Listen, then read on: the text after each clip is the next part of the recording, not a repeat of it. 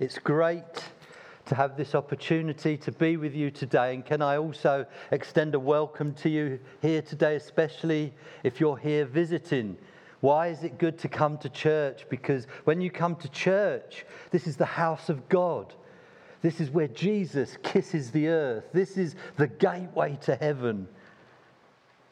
And the, today, you know, it's, it's easy, isn't it? I think when we come to this point when we think, oh, we're going to hear some a sermon now, we're going to we're going to kind of like switch into rational mode in our brain. I don't want you to do that. I want you to keep your heart wide open to God this morning because right throughout our time here, because God is here, He wants to touch us. You don't have to wait to the end to receive your healing. You don't have to wait to the end to be set free from that issue that it's got like a claw in your life and it's holding you back. You don't have to wait to the end to initiate a relationship with Jesus. He is here right now, all the time. All the time, He is good. Yeah, right? So bless you for being here today. And can I just wish you all well as we enter this Easter week, because that's what we're entering into, isn't it? It's the Easter week. It begins today with this triumphal entry of Jesus into Jerusalem. Um, we're going to be turning in a moment to John chapter 12. So, those of you who have phones and Bibles, if you want to follow it, that's where we're going to be turning to John chapter 12. But let me just give you one or two little background thoughts to this. It's chapter 12, isn't it? So, what's happened in chapter 1 to 11?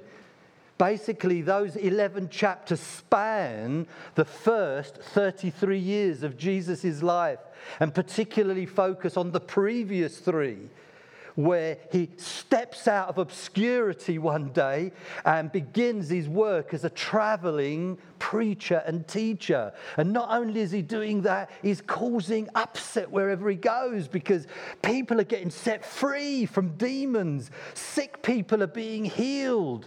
Wow, who is this man that has suddenly erupted on the scene? And so he carries on in this vein for three years. And then we have 11 chapters from 12 to 21 dedicated to the events of one week. One week that will change the very destiny of the world. One week. Why was it that week? I don't know. Tell me if you know why. But that week changed the course of humanity and history for this world. And so we enter into this glorious moment. Hallelujah. So, John chapter 12, I expect it will come up on the screen as well. And we're going to read from verse 12. The next day, the great crowd that had come to the festival heard that Jesus was on his way to Jerusalem. They took palm branches and went out to meet him, shouting, Hosanna! Blessed is he who comes in the name of the Lord. Blessed is the King of Israel. Jesus found a young donkey and sat upon it, as it is written Do not be afraid, daughter of Zion. See, your king is coming, seated on a donkey's colt. At first, his disciples did not understand all this. Only after Jesus was glorified did they realize that these things had been written about him and that these things had been done to him. Now, the crowd that was with him when he called Lazarus from the tomb and raised him from the dead continued to spread the word. Many people, because they had heard that he had performed this sign, went out to meet him. So the Pharisees said to one another, See, this is getting us nowhere. Look how the whole world has gone after him. Hallelujah. Father, we thank you for the word of God. And we pray now, Father, that you would indeed lift up your Son before us. Lord, we, we pray that you will open the eyes of our heart to see wonderful things in your word. We pray, Lord, because we are your people, that you will come to us in a new and living way in this moment, Lord. Oh God, reveal yourself afresh to us, I pray, and send us out rejoicing from this place. Amen. So, we said that this day marked the beginning of a stupendous week. It's a turning point in the ministry of Jesus. You see, up to this point, if particularly if you read the messianic gospels and what theologians talk about Jesus, there was this thing called the messianic secret. Whenever demons would shout out and say, You are the Lord, Jesus would immediately shut them up. He wouldn't allow the knowledge of who he truly was to be made known. But this day marks a turning point the secret that he has kept under wraps to the nation, to the Jewish people, to others who sought him. Today, this day, Palm Sunday, he chooses to reveal who he truly is to Israel and indeed to the world. So, who were this great crowd that were there on that day? Well, clearly they were Jews from all over Jerusalem and Judea. They were gathering to the Passover, the greatest festival of the year. And they were gathering from Galilee, from all over Palestine and Israel and Syria, but indeed from all over the Roman world. It was what you did as a Jew. You would travel in pilgrimage to Jerusalem to celebrate the great festival when God brought his people out of Egypt, out of slavery, into the freedom and the blessing of the promised land. So they gathered. They gathered in their thousands and thousands. But not only Jews from all over the world. Verse 20 says Greeks, hallelujah. Greeks came, Greeks came like myself, and they sought Jesus. Proselytes Jewish converts, thousands of them. Commentators say there could have been anything up to a million people in Jerusalem on that occasion, this great Passover. And not only are they gathering there from all over the world, see, this is why the, the, the, leaders, the Pharisees, were saying, Look, the whole world has gone after him. Over the preceding three years, as they had gathered from around the world, every year some of them saw the prophet from Nazareth. Others experience his healings and his miracles. And so the fame of Jesus was rippling literally across the Roman world. And here they are, this massive, great crowd. And they hear now. You can imagine the excitement, the, the festivity. It's the Passover. We're in celebration mode. And they hear the prophet's coming. He's coming. Look, he's. And, and as they get wind of the fact, fact that he's coming, they cut palm branches, the symbol of victory and celebration. And, and they take hold of their palm branches and they begin to wave them and they begin to shout, Hosanna, Hosanna, which means save, save, Lord. Oh, hallelujah. And so Jesus comes in to the adulation of the people. They are praising him, they are worshiping him. And as, as was read earlier, even the very stones would cry out if they didn't. And they're all worshiping Jesus. Not only this, but they had heard. Is it true? Did he raise someone from the dead last week? Let me just get a glimpse of him. And so they were pressing in. They wanted to see him. They wanted to praise him. They wanted to love him. And Jesus, seeing what is going on, takes a decision. I'm going to fulfill Zechariah 9 9. So, what does he do? Rick read it to us earlier he calls two of his disciples and says, Go, bring me a donkey, a young donkey. And they bring it to him. And he sits on that donkey. And Jesus rides triumphantly into Jerusalem. Rejoice greatly, O daughter of Zion. Shout, daughter of Jerusalem. See, your king comes to you, righteous and having salvation, gentle and riding on a donkey, on a colt, the foal of a donkey. Jesus knew exactly what he was doing. This is the way kings were brought into Jerusalem and enthroned in Jerusalem. He knew that in doing this, he would reveal who he was. And indeed, the people grasped grasped it. And so they're saying, Blessed is he who comes in the name of the Lord, the King of Israel. They begin to praise him. Jesus publicly declares, I am the long awaited Messiah, the anointed one, the one sent by God to bring salvation to Israel and to the world. But he doesn't only fulfill that scripture. Ah, Jesus, Jesus, who are you? He is the seed of the woman that comes to crush Satan's head and to bring life to the world. And to do it he will lay down his life. He fulfills genesis 3:15 he is also knowing that in that moment he is about to fulfill what hannah saw a thousand years earlier when she praised god in that song she said what did she say he will give strength to his king and exalt the horn of his anointed she saw prophetically one day my son will anoint a king, and from him shall come the exalted and anointed king of Israel. She saw it in vision and she praised God for it. Jesus knew he was fulfilling the Davidic covenant. So, the great son of David David wanted to build a house for the Lord, but this is what God says to him in 1 Chronicles 17 10 to 14. I declare to you that the Lord will build a house for you. When your days are over and you go to be with your fathers, I will raise up your offspring to succeed you, one of your own sons, and I will establish his kingdom. He is the one who will build a house for me and I will establish his throne forever. I will be his father, and he will be my son.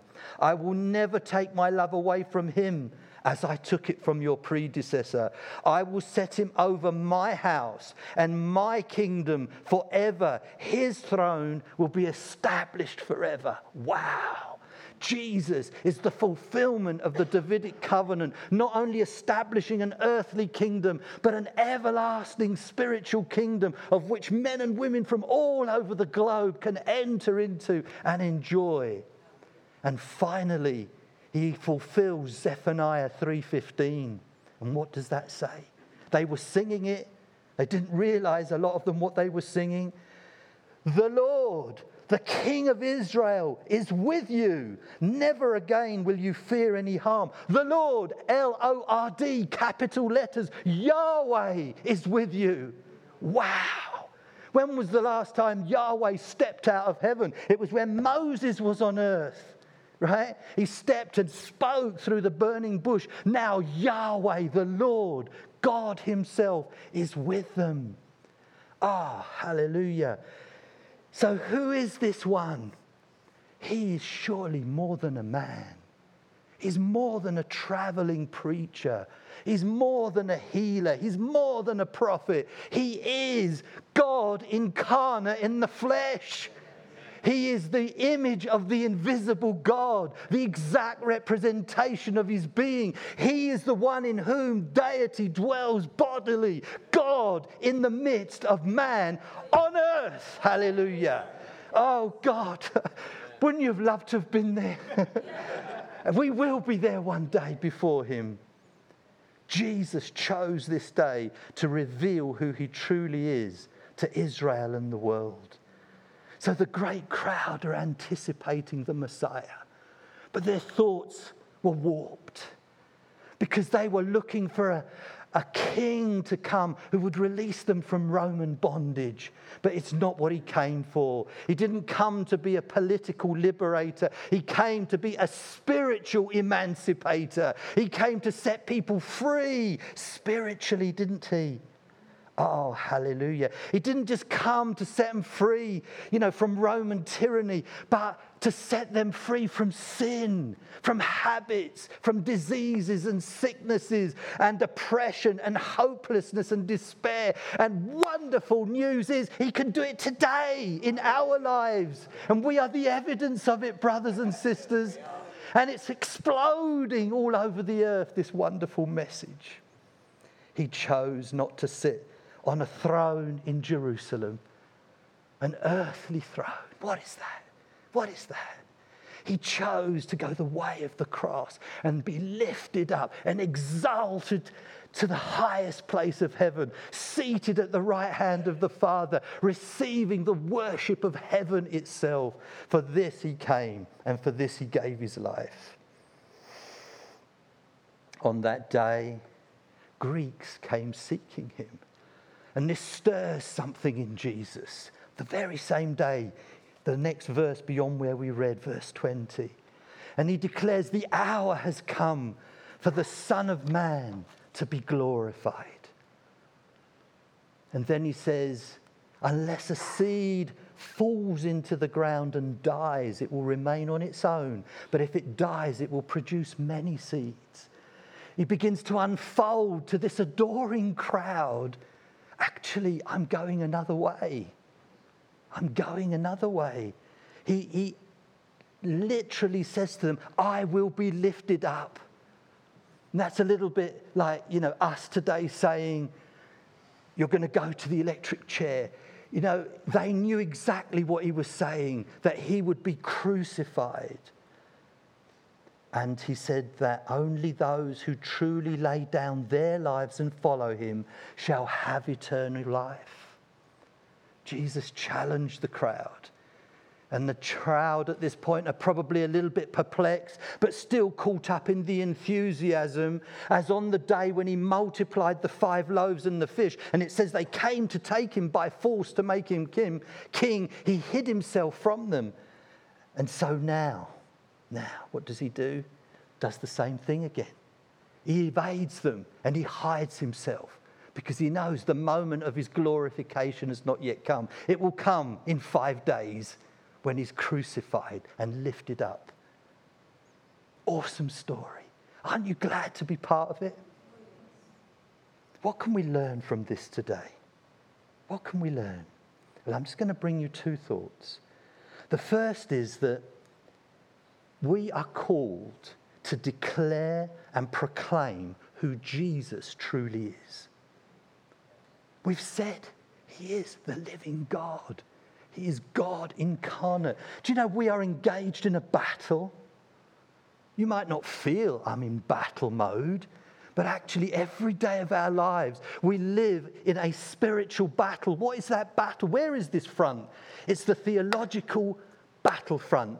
And what I mean by that is the world wants to put down who Jesus truly is, but to us it has been given to lift up who he truly is. Yes, he is the Son of God incarnate who died and rose again that we might by grace receive salvation from the Lord and have eternal life. The battle wages over this book, the Bible. Other people say, oh, it's just a book. It's like any other of the religious books in the world. But it's not. This is the inspired word of God through which we can receive salvation and eternal life. The battle wages over the whole issue of works. How do I receive salvation in this world? It's not by works, it's a gift to be received by grace. And we have to fight this battle with all our hearts. So I'm calling you, brothers and sisters, let us rise up. Let us fight the battle to our dying breath to lift up who this one is, the Son of God, and that it's through him and the Holy Scriptures that we find salvation by faith through the grace of God. What a battle! Oh, come on, let's rise up. Let's rise up and run as we've never run before. I'll let you in on a little secret. I'm 63. Hallelujah. But it doesn't matter how old you are. I think of Moses, he was 80 and he ran for another 40 years and took a whole nation out of Egypt towards the promised land. Joshua was 80 when he took them across the Jordan into the promised land and lived till he was 120. Come on, brothers and sisters, let's go for it. Let's go for it with all our heart. But you may say, people, where am I going to find the strength, the courage? You don't know what it's like in that university. You don't know what it's like in that school. I do. I've worked in a school. I go into the prison several times every week. I'm living in this world as well. How will we do it? Well, when Jesus said to the disciples, I'm leaving, you can't go. You can't leave. You are the power of God among us. We can't do the things you do. Look, Jesus, you must be joking. There must be another way. No, there's no other way. I'm going.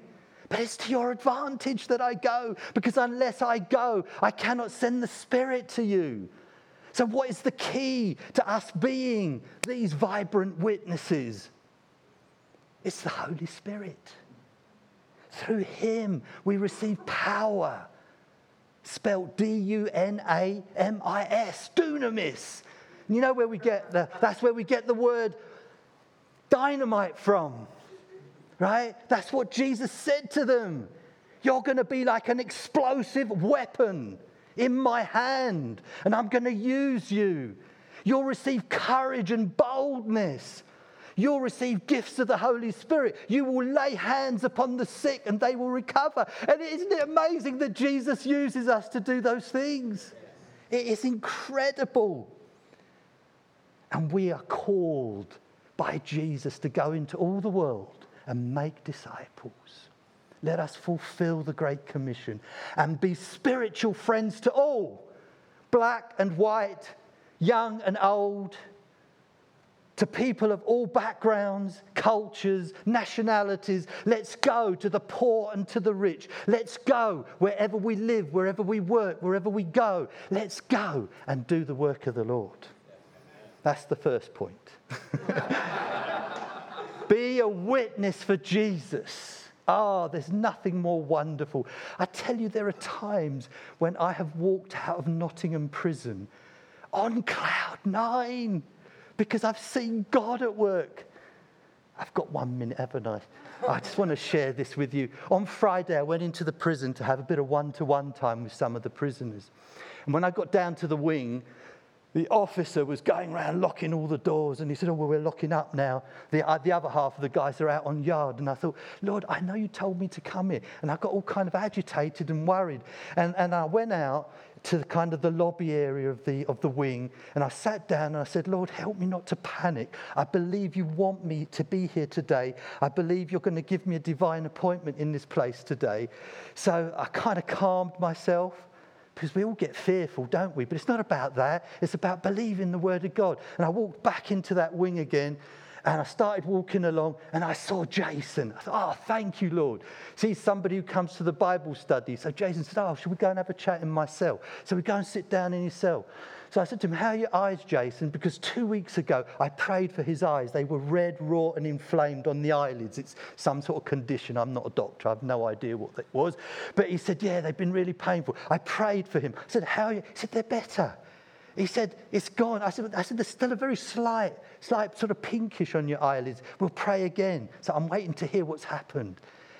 Anyway, Jason shares with me how a week ago he gave up smoking and how he's just loving walking with Jesus and, and uh, he's kind of uh, now got hope that God's going to use him, not just when he gets out of prison, but while he's in the prison. And I'm thinking, this is wonderful, Lord.